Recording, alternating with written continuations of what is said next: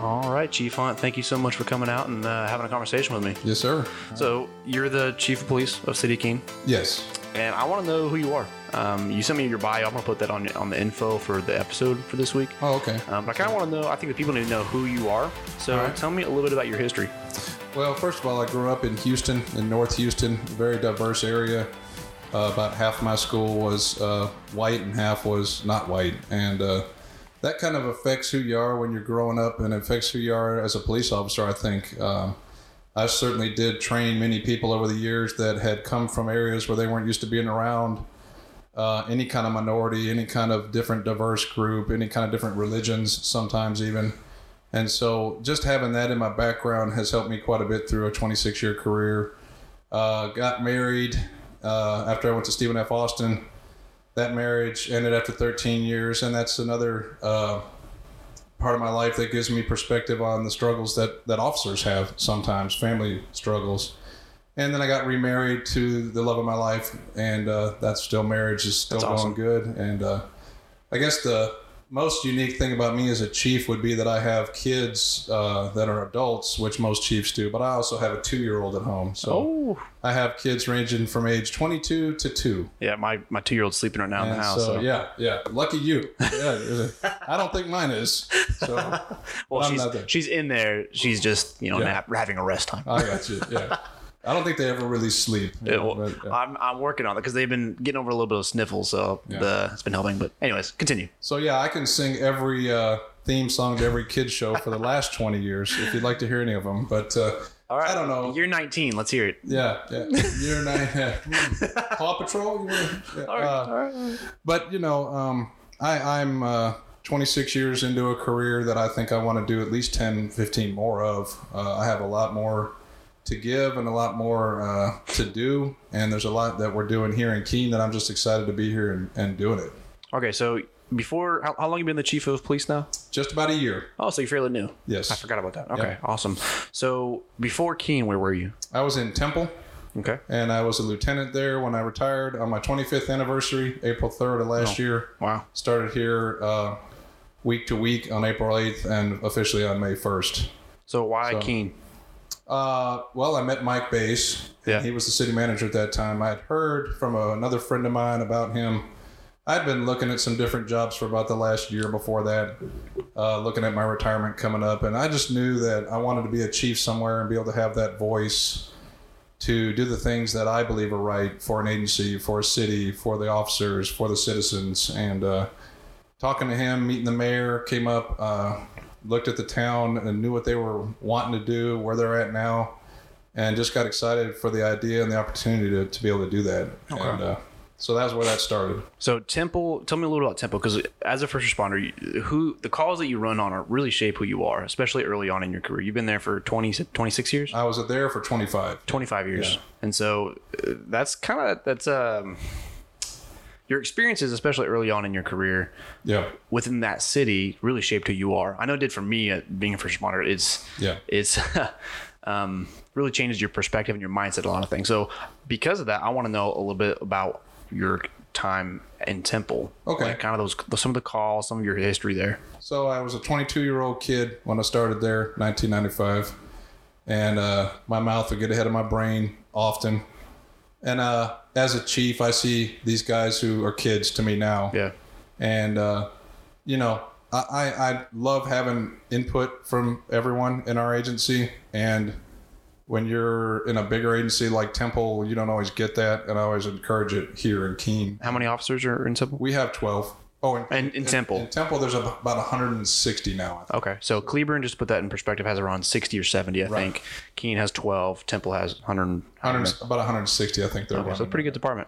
Yeah, about 80,000 people in that town. Um, but yeah, so uh, I was I was one of those kids at 22 for the first couple of years. I was employed about year to year with uh, you know just my mouth was really what ran a lot. And uh, one thing that happened, I think, is is in about 2001 we got in car cameras for the first time.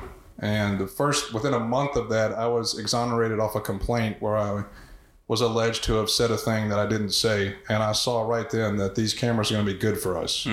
And I still believe to this day the body cams, the in-car cameras, phone cameras generally are good for us. And even though uh, they sure enough find problems that occur within communities with how officers are interacting and sometimes in the force that they're using, uh, I also believe they exonerate and alleviate some of the he said, she said problems that the officer could run into from their level or the administrator it's just my level looking back at that.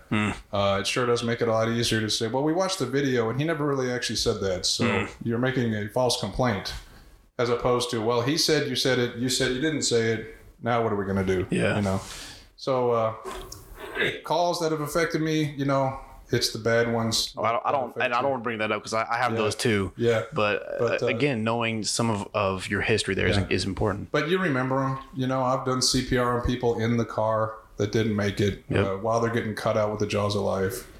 Um, and it's things you, you carry with you that help you have empathy for families of people that are victims of car crashes, the victim themselves of the car crash, and the first responders and officers that are there dealing with that crash Yeah.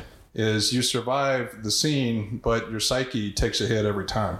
You know, and uh, we've really talked a lot about in the last year. Me as a chief, going to a couple schools, especially, is caring for the long-term mental health of officers. You know, Okay, we have a that's high suicide rate in this uh, Yeah. in this profession because those things stay there. You know, and uh, And there's a there's a clinical psychologist I was researching who talked about because her, her specialty is, is in criminal justice on on taking care of first officers or police officers and their safety specifically mentally. She she goes into like the home life.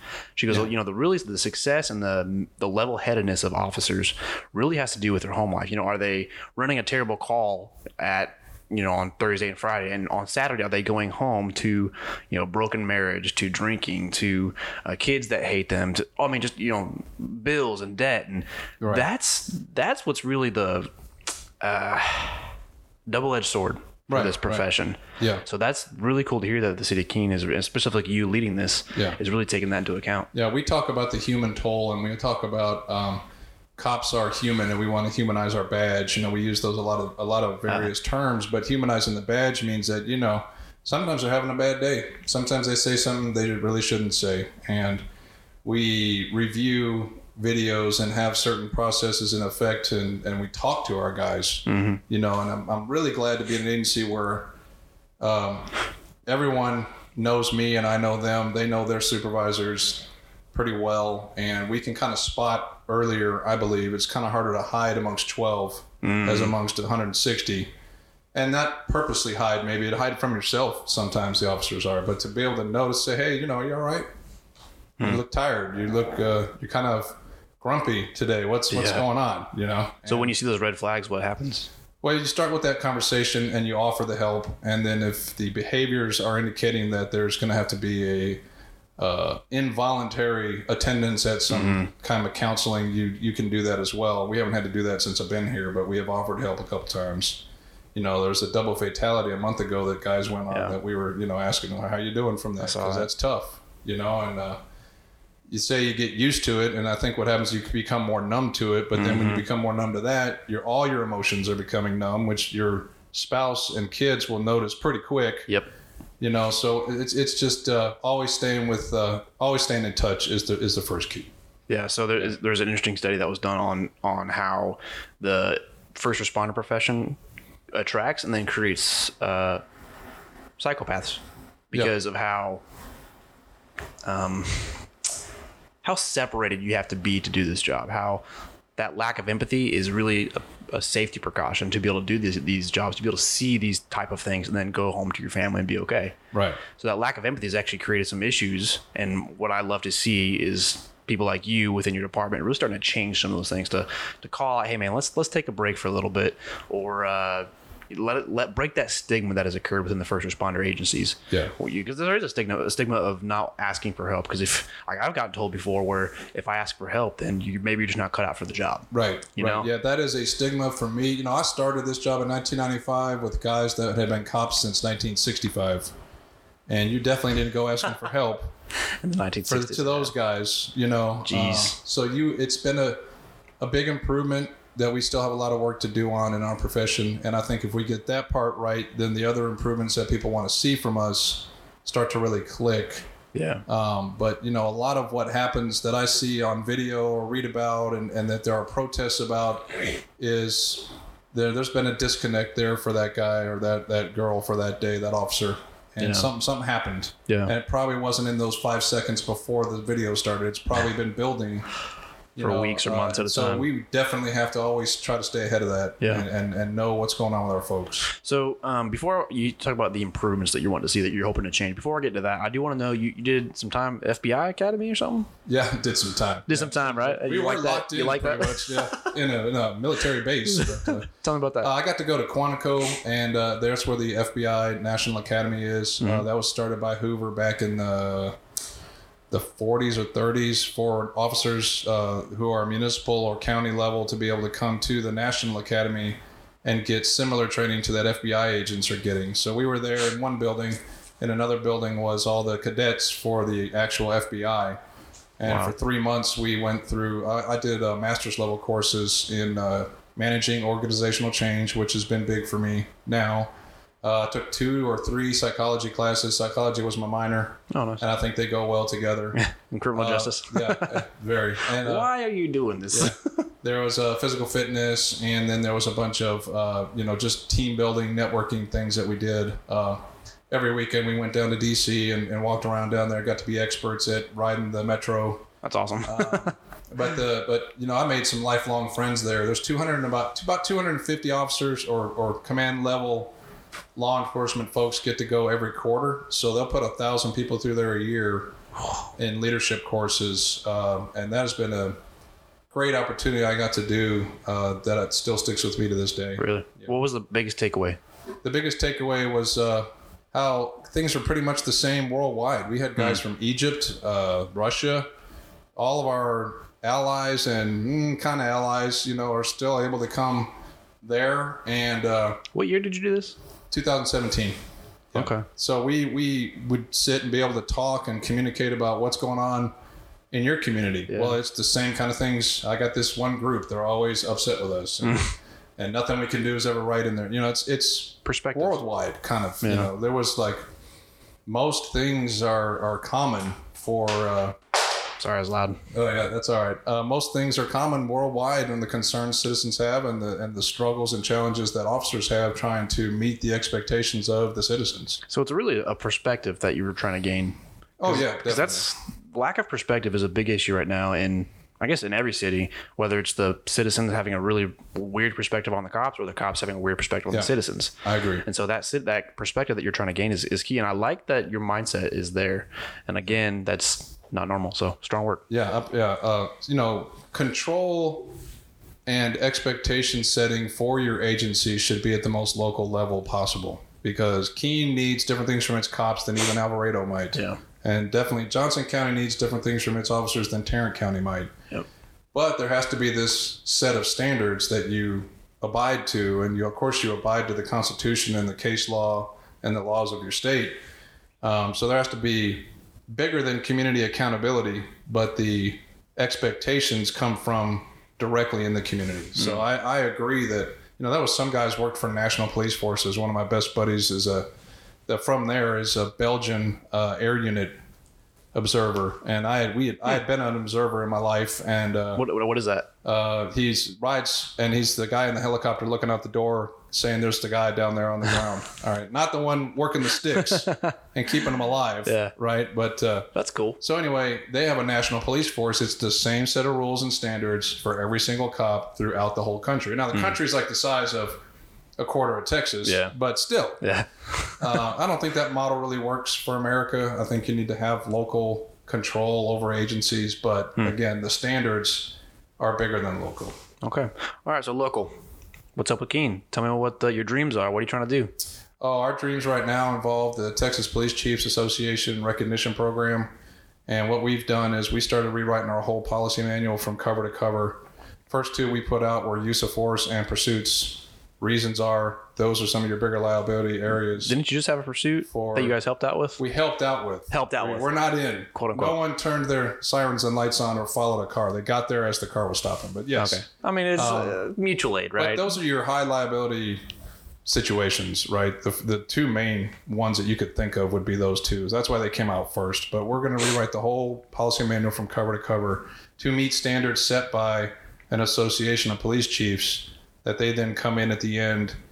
And once you participate in the program, which we're thinking about pulling that trigger pretty soon, you have 170 standards to meet, and all of them are in policy and also how you operate outside uh, or within your policy, but outside of a book, how you actually operate day to day. So, okay, so for instance, okay, there you go. yeah, uh, You mean instance? evidence, how you maintain evidence, how you secure evidence. Uh, right now, we don't meet the standard because we have our evidence locked in jail cells because we don't have jail anymore. Oh, really? We have Johnson County that, that helps us with that, and we just transport folks straight to them. But the jail cells make great storage for evidence because you can't get out of a jail cell, means you really can't get in a jail cell to tamper with evidence. Um, Interesting. and I thought, okay, we're, we're solid on that. And I've done this program before in Temple. Yeah. Uh, we're solid on this. But uh, Chief Severance here from uh, from Cleburne came and did an initial visit for us, which is part of the program. Before you actually commit to it, you can find out how far away are you from being ready to get to do that because you have two years to complete it. Um, he came and said, "Well, you know, you might want to weld some steel plates on the back of this door so people can't actually just reach in or be alleged to have reached in between the bars to get things out." Didn't think of it, you know, but that's a standard. A standard Yeah. is security of evidence, chain of custody of evidence. We're going to inventory our evidence, storage, and be able to account for every item. And uh, you know, coming in as the brand new chief last year, that that just that wasn't there. Yeah. It wasn't that we knew every item in the in the room. And that's just one example. That's one standard out of the 170 that you meet to uh, be considered a recognized agency. Which, if you look at Cleburne and Joshua locally, are recognized agencies. so what? Why is that important? It's the accountability, and it's the again, it's standardization of practices to not just what I can think of as the chief or what the previous chief Yeah. or two thought of as what this is what we should be doing. There is a statewide recognition that this these are the best practices for police, and when you meet these, we give you your little recognized certificate and stickers, and that's is it great. Like, is but it it- kind of like an accreditation? it's just like accreditation, yes. So for colleges have to be accredited Right. to have a So- proper education. correct. So this is the the police version of accreditation. Uh, yes. Okay. Yep. So overview, you just want to be overall have a better standard overall. Right. So my first focus this year has been internally um, getting to some of those levels of standardization and and not just to say we're making it just how I want it because it's it needs to be unique to Keene, but uh, to start on that path of what I know a standard and best practice is for, uh, like I said, evidence or record storage or um, you know equipment accountability for that and making sure it's clean, operational, and we look professional when we're driving around. That cars aren't dirty to that level. Yeah, you know yeah. that kind of thing. So. Yeah. And then I guess long term, I have uh, you know budget concerns for about the. I have a three year plan on budget, What is that? and uh, it's what it it- basically cycles, um, and it, it depends on how Keene's doing. Are you talking about like trying to get more funding for the department or Well, just what funding do I need for the department? It Not necessarily be more, but what Gotcha. I need to focus on this year. So the first year uh, I got here, we were just getting the budget ready for fiscal year 21, Mm-hmm. which we're in now. And uh, first thing I saw was, you know, we, we needed more shields, rifles, heavy plate vests for in case we ever have, have, an active shooter. Um, so some of that kind of equipment we asked for right up front. Uh, and then, an example, we got CPR training.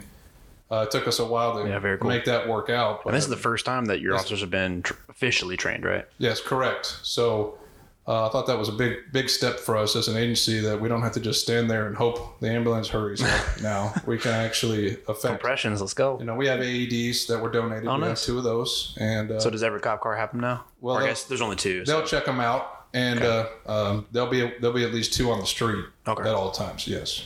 And that's uh that's really key. I don't think people realize how quick like the a witness arrest versus a non-witness arrest or uh, CPR full full arrest is way different. like if yeah. you have a non-witness full arrest, their chances of survival is very low. But if you have a witnessed arrest, uh, you know how long they've been down. You you can get there a lot faster. You can start compressions faster and put the AED on faster. Yeah. it's literally time. It's all this with CPR and, and death is just a race against time, right? Yeah. So that's very cool that now you have two on the street and being such a smaller city, that's quick.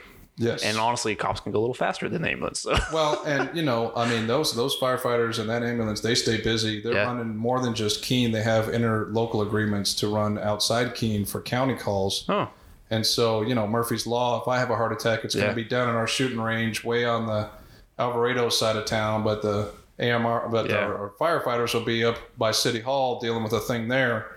So I'm sure glad there'll be an AED in the trunk Mm-hmm. of the next car over that, you know, that's five minutes probably in a big hurry. yeah. I mean, I've done Those are big compressions. five minutes. Exactly, and I've done compressions for that long, and that's what saved the person. Even though you know uh, somebody couldn't get there in enough time. Right, I, let me back up.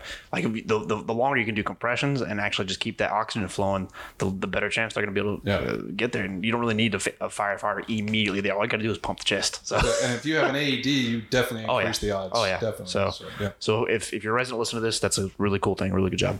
All right. Um, what is it like interagency? Do you guys have a good relationship with the fire department? Fire department? Oh yeah. So we're in the same building. We're in, I know. we're basically in their basement. Yeah. You know, uh, we get along with them well. I get along with Dan Warner real well. Who's he this? was? Uh, that's the fire chief. Okay. And uh, he's one of the first guys. Kind of drove me around town. Said, "Here's the stuff that are exciting places for police to be." Yeah. You know, and uh, uh, we've we've maintained a really good relationship. We work well together. Uh, we address concerns kind of uh, in concert because uh, code enforcement is with fire and animal control is with PD. So you can go to a house and have three different kind of uh, concerns going at the same time. You have tall grass, starving dogs, and they're making you know, or they have meth. You know? Yeah, I saw that So, statement on the. You know what I'm saying? one. So uh, you you have police, animal control, Yeah. and code enforcement all need to address issues at a house. You know that kind of thing. So But some departments don't have good relationship with fire. Sometimes it's always just a. Uh, you know, well, they're competing for the same cookie. yeah. Now you got the last cookie in the jar, and I didn't get a cookie this Yeah. year. So next year I get the last cookie in the jar. We don't we don't have that mentality. You know, it's uh, all all out all throughout Keene. Public Works director and I are good friends. Uh, uh, the HR director is the new one is Nathan, and and Oh. just we all work well together. And and we sit in a room every Tuesday. And if we have issues, we talk them out, and we come out of that room being just as cohesive as we were going in. And I think uh, certainly the former city manager saw that. I, I hope our new boss just said in our first meeting, that's Bernie Parker, Yeah. uh, last uh, this Tuesday. The mayor was in a lot of the meetings recently, and they all say the same thing. You guys have a good team here, and, and that that's a big key. If we, we solve the community issues, go beyond just one department, and we address them how we can with each other to be able to solve people's problems. And you know, some some problems are going to take a lot of money to solve, and they're going to take years to solve. And some problems we can just say, hey, we'll get over there and cut that grass, and now we can see farther down the intersection better. That's solved. You know, so. Um, but we, we we plan things together and we try to address things together as the whole unit of being the city. And I think uh, no one department's more important than the other in that kind of concept. So there's uh, for a while there, Keene police uh, were pretty. Uh, Infamous okay, thank you. for being Yeah. a speed trap. Yeah, yeah, and I get like, I get that um, you definitely don't want to speed through through any city because it's just it can be not safe. But it was pretty pretty crazy because I I had friends who like the police were measuring their tire from the curb to the street and then Yeah. they gave them tickets like I mean some crazy stuff. And that's honestly like that's the the most interaction that most people have with the police are usually in these type of situations and the police are reflective of the city. Yes. So really Keene's very small, very cool, but um, didn't have a good rep for what you're that cohesiveness, that communication with those city residents, things like that. So that I haven't seen happen as much. Yeah. Uh, is for me, it's a good thing because I mean I'm not speeding through there, but Well, there's a difference between focusing on safety in traffic enforcement and stopping people that are doing eight, 90. 8 10 20 40 over you know Yeah. i actually signed a ticket because I, I look at every ticket that comes in and, and initial them but i looked at a ticket the other day it was 119 and a 60 so just about double that that was a good stop yeah, but you know 61 and a 60 if i see a bunch of those be like what are we doing out there Mm-hmm. you know that's that's is it a lot more dangerous if you're going 61 versus 60 right there no it kind of really isn't you know we, we so we're focusing the traffic on where where are accidents happening where are concerns from citizens coming in and then we stop the hazardous violations and then your egregious equipment or, or, or uh, registration type violations too. Yeah. But uh, it's just one facet of how you need to be there for your community and keep your community safe. Is you do need to enforce traffic to cause change to occur so that people will comply more often with the rules that are set out there. But there's that fine line you gotta But yeah, toe. it, it's not uh, uh, stopping every single thing you ever see. You never get anywhere and never even go talk to anybody except on traffic stops. yeah, and that really, in my opinion, made the city look bad. It made the city kind of look uh, like they're just trying to penny pinch the people, Yeah, and that's that's not cool. So yeah, the focus is is is community wide, not just Highway 67. And I think that's a big key. You know, yes, we do need to be out there, and yes, we do put the ghost car out there to try to cause the brakes to come on and say, I wonder if there's a cop in this one. Um, and you know, uh, the general reaction to that program has been very good, and that's not an idea I came up with. It's been done other places Yeah, before. Um, I saw and, I uh, saw a lot of traffic. that on- thing on- makes me hit the brakes sometimes. I'm going to tell you right now because I don't put it out anymore, right? So, heck, when I was putting it out, I'd come back around the same curve and at least have a little, hmm, oh yeah, that's that's the one I just put there. Because that could be embarrassing getting stopped It by your own be. people. There's a higher motivation for me when I'm on duty, for sure, to Yeah. to uh, I don't know, not be a hypocrite, set a tone that's correct, not be uh, speeding for no reason down whatever road. But I mean that that, and again, but there's not always an empty car, and now. Yeah. December to March, we were struggling mightily with COVID as as an agency. You know, I think more than half of us got COVID, including me. Yeah, I got it bad too. And uh, we all, I, I had put a mandate out that says you only stop the worst of violations. And well, there's one month, maybe January, that the whole department wrote nine tickets. Now, from the speed trap days, that would have been like a half hour, seriously, of the agency, and that was the whole month. You know, there was good and bad to that. The Yeah. bad of it was people started figuring out the cops aren't out here, and it wasn't just us. I mean, from December Yeah. to March, I mean, I think Everybody. yeah. So there has been a, a, a little bit of a surprise for folks since about March 10th, which is when I lifted that mandate, that we are now back out there and we are trying to tell you, as uh, you know, I guess convincingly as possible, do not do 119 and a 60 anymore. Or even uh, 75 and a 60 anymore. And yes, please do stop for the stop signs. And, uh, you know, be careful in these dangerous intersections where, where crashes are happening. Yeah. And so, What are some of the most dangerous intersections? That one uh, where the 67s cross, yeah. where that that uh that's where that 67 highway. It's Catherine P. Rains is one of the service roads, and Stoner is the other one. So Okay, the, yeah. the westbound service road's Catherine P. Rains. The eastbound service road's called Stoner Way. Okay. Don't ask me why the state named everything different. Yeah, But that was- anyway. there was a bunch of changes that were that the city council was trying to do that, but Yeah. apparently it's the TxDOT that Right. controls So we, those. uh, uh, I'm stealing my own thunder from tonight for council, but basically we did have a meeting with TxDOT on Monday, and I got to say I've worked with TxDOT in the past in Bell County down there when I was a cop down there uh, when they were building Highway 30 I-35 through for you know I think my whole career, but. Um, yeah, you know, know, yeah. the folks up here are amazing that work for TxDOT, and and they're already on the ball a little bit about that intersection. They've changed Oh, the stop signs there. They've added a sign on the bottom on Catherine P. Rains and Stoner Way that say cross traffic does not stop. Hmm. Soon they're going to be adding signs on FM 2280 that say highway intersection ahead and have a flashing yellow light. Okay. They're already on the ball on those topics. And then we discussed a lot of other things about that particular intersection. Um, you know, that one, when you're coming off on Stoner and you're wanting to look south at traffic coming north on 2280, Yeah. you're looking way over your shoulder. Yeah. And uh, we talked about that. And then I'd say another dangerous intersection for us is always going to be College and 67, where that light is. Oh yeah. Really? Uh, just because that's a, a high speed highway having to come to a stop, and not all the trucks or people want to come to that stop. Um, Yeah. And then, you know, uh, those two right there, plus uh, where FM 2280 kind of tees into business 67.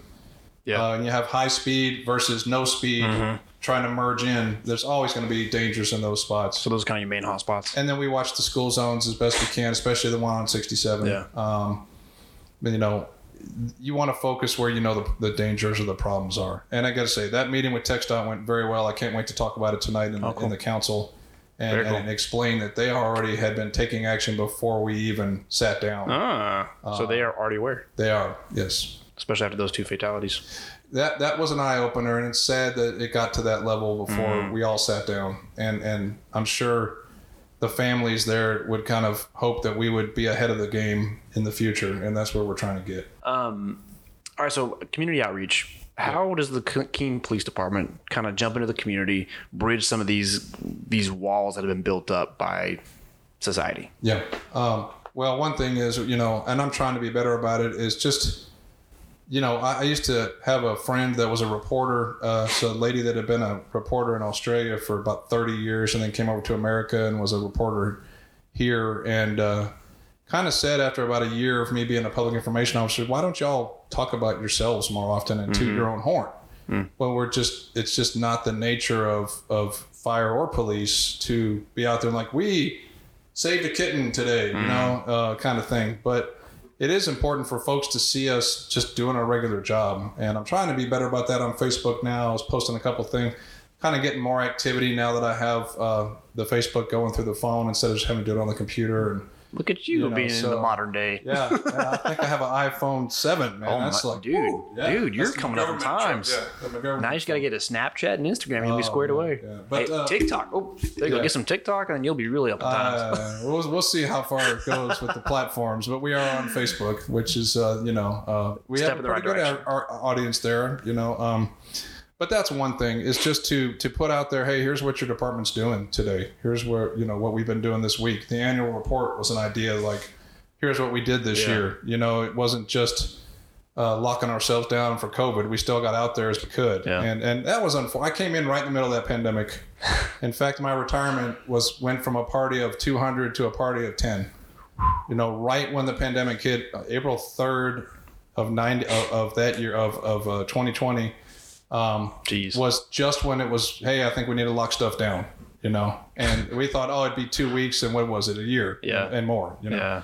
But even then, we, we had to cancel some things that were really kind of heartbreaking to cancel, such as Fourth of July and the uh, the Christmas parade. We did a modified Starfest where we at least were out there and folks came through and picked candy up in the line. Yeah. A lot of people appreciated that effort. Um, you know, a lot of the stuff I would have wanted to do, such as town hall meetings and come meet the chief and let's have a, a dinner, we couldn't do all that stuff. So it's in, now that we're able to get out a little more and folks feel more comfortable being out and about, um, I think you'll start to see more stuff from us. And, and especially if you watch our, our Facebook, you'll see announcements on things like uh, we're about to help KISD do their senior parade again. That's June 4th. Oh, cool. Um, I had a couple other things I think I wrote down here, but oh, the police memorial we're fixing to do on uh, May 14th. We invite the public to come to that at City Hall at 10 a.m. And that's Police Week's coming up. Uh, it's May 9th to 15th. And then uh, that's just National Police Week, where it's like uh, acknowledge, I guess for me, it's acknowledging the sacrifices that others have made before me in this profession. And that's what the memorial will be about. We will read the names of all the Texas officers that lost their lives in uh, 2020 and have just a little ceremony and some and some speeches about uh, really, I guess, servanthood and sacrifice are the main things we focus on there. Uh, awesome. then, then we have the uh, June 4th is the senior parade for KISD, and you'll see information from the ISD on that one. We're going to help them with that. Cool. Our next big event's July 4th parade. We are going to start meeting on that actually next week, and that is going to happen this year. For sure. For Yeah. sure. I mean, unless you know the uh, English variant hits Texas really bad and we all lock down again. So I, I can't see the government do, doing that. So we plan Cool. on doing that. All right, Let me just say that. I like that. Yeah. Um, and then you know, Starfest is time for us to get ready for that because what I have seen, I'm I'm sure you have too, is there's a lot more people at these events now because they haven't been able Oh, to do anything for a year. Yo, getting out So- is hard now. Yeah. Like So- there's way more pe- many people out than there ever was pre-COVID. now think about me coming here from not having lived here. Thought, oh, the traffic around here is actually pretty good. Now I'm like, Whoa, where do all these people come from? They're, they're coming out. Burleson, Wilshire is Yeah. a nightmare. I can't stand going up there. But anyways, So- well, that's cool. I like the community outreach. Um, I, do- I do wonder if do you, is because all these community outreach things that are trying to bridge the gaps between the police and the citizens and the city and the citizens. It's all all about like inviting the people um, to those events, which is cool. I like that. But I think there's a there's a facet that's missing with a lot of police departments. I think that facet is the police getting into the current walks of the citizens.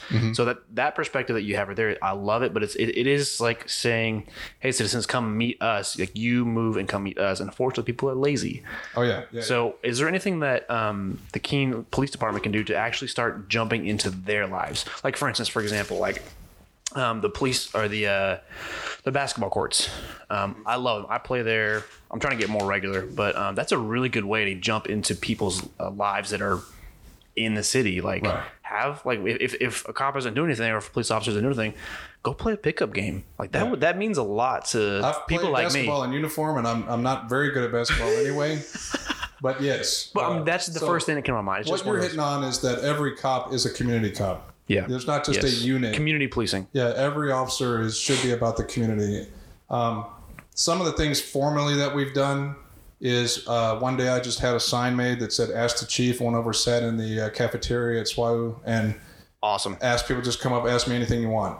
That's what I'm and talking for a about. while, about four people came up and asked me stuff, and I saw these this other table. They were looking at me, so I took my sign, set it on their table, said, "So okay, come on, what do y'all want to talk about?"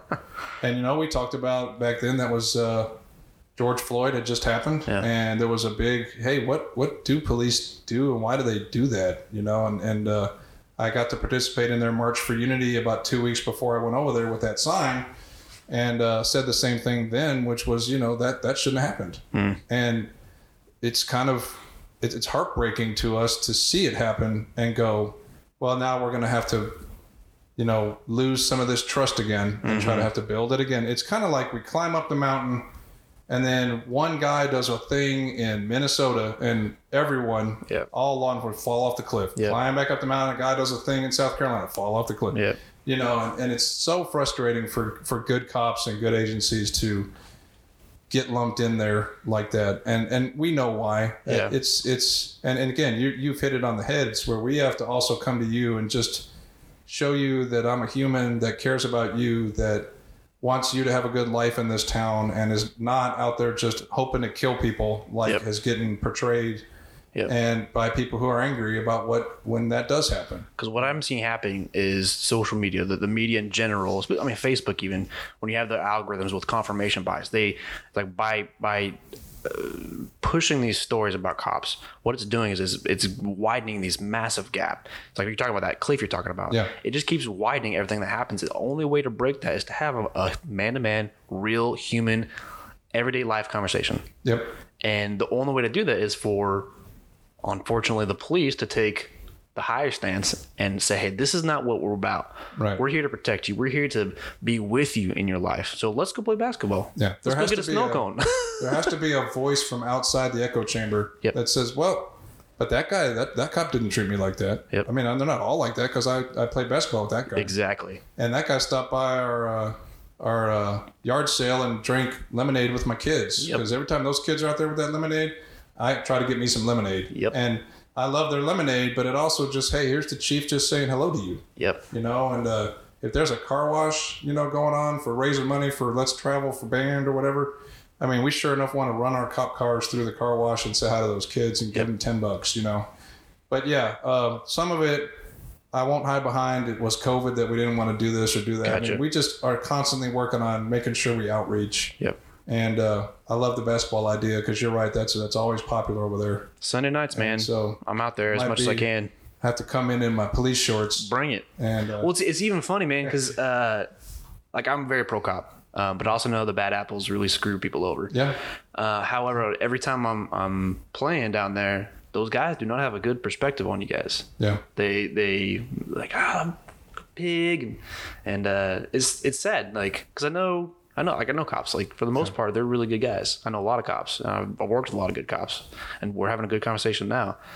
But the perspective from real life people in the community who usually aren't involved in politics or city or, or city anything aren't good. yep And the only way to do that is for the cop to hey man one on one let's go. Yeah, I, I agree 100%. Like know? I said, what they're reading is, is the reality because there's nothing to counter that reality. Yep. Because And what they're seeing in the reality is social media. Yeah, and the constant challenge is okay, how do we do what we can to counter that reality? and, and at least affect maybe the the perception of that reality because you know perception is reality. Yep. And, and unfortunately. so, um, you know, it's a never ending challenge. But if you acknowledge that I need to be aware of my challenge, then you are a little bit ahead. You know, knowing you have that problem, at least you're going to start addressing it.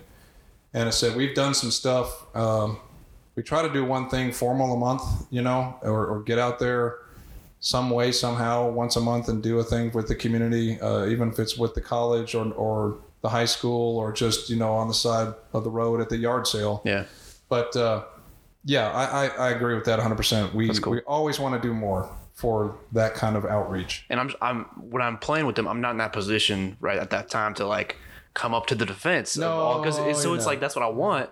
But like I'm, I was thinking about that last time I played. I was like, man, how can I like start helping bridge some of these gaps? And I think conversations like this, where Yep. your guys, hey, go play football with them, go play basketball. If you see a group out there, challenge them, like joke around with them, be a bro or be a you know be a Yep. what's what's a bro, what's the female version of a bro? Uh, I think everybody just says bro. I don't know, man. I'm trying to be politically correct. It's, it's unisex. It's- everybody's a bro. just be a bro. Yeah. Like whatever. So just just thought. Um, I think that'd actually go a long way with a lot of those guys Yeah, out there. I appreciate that. Um, any final thoughts? Any final ideas? Things you want to say to the city? I just uh, ask folks to uh, understand that it's humans that are working in a job, but these these humans that are working for the Keene Police Department, we are building a culture that's dignity and respect for all. It's the motto that we have now, and procedural justice is where I got that idea from for that motto. Procedural justice means that we treat everyone with that same dignity and respect, no matter what their station is in life or what their status is on the call that we're on, whether they're a witness, victim, suspect. You know, um, they get that respect. They get to have a voice and say their side of the story. Um, procedural justice has been a foundation that I talked about since my interview for chief for this job.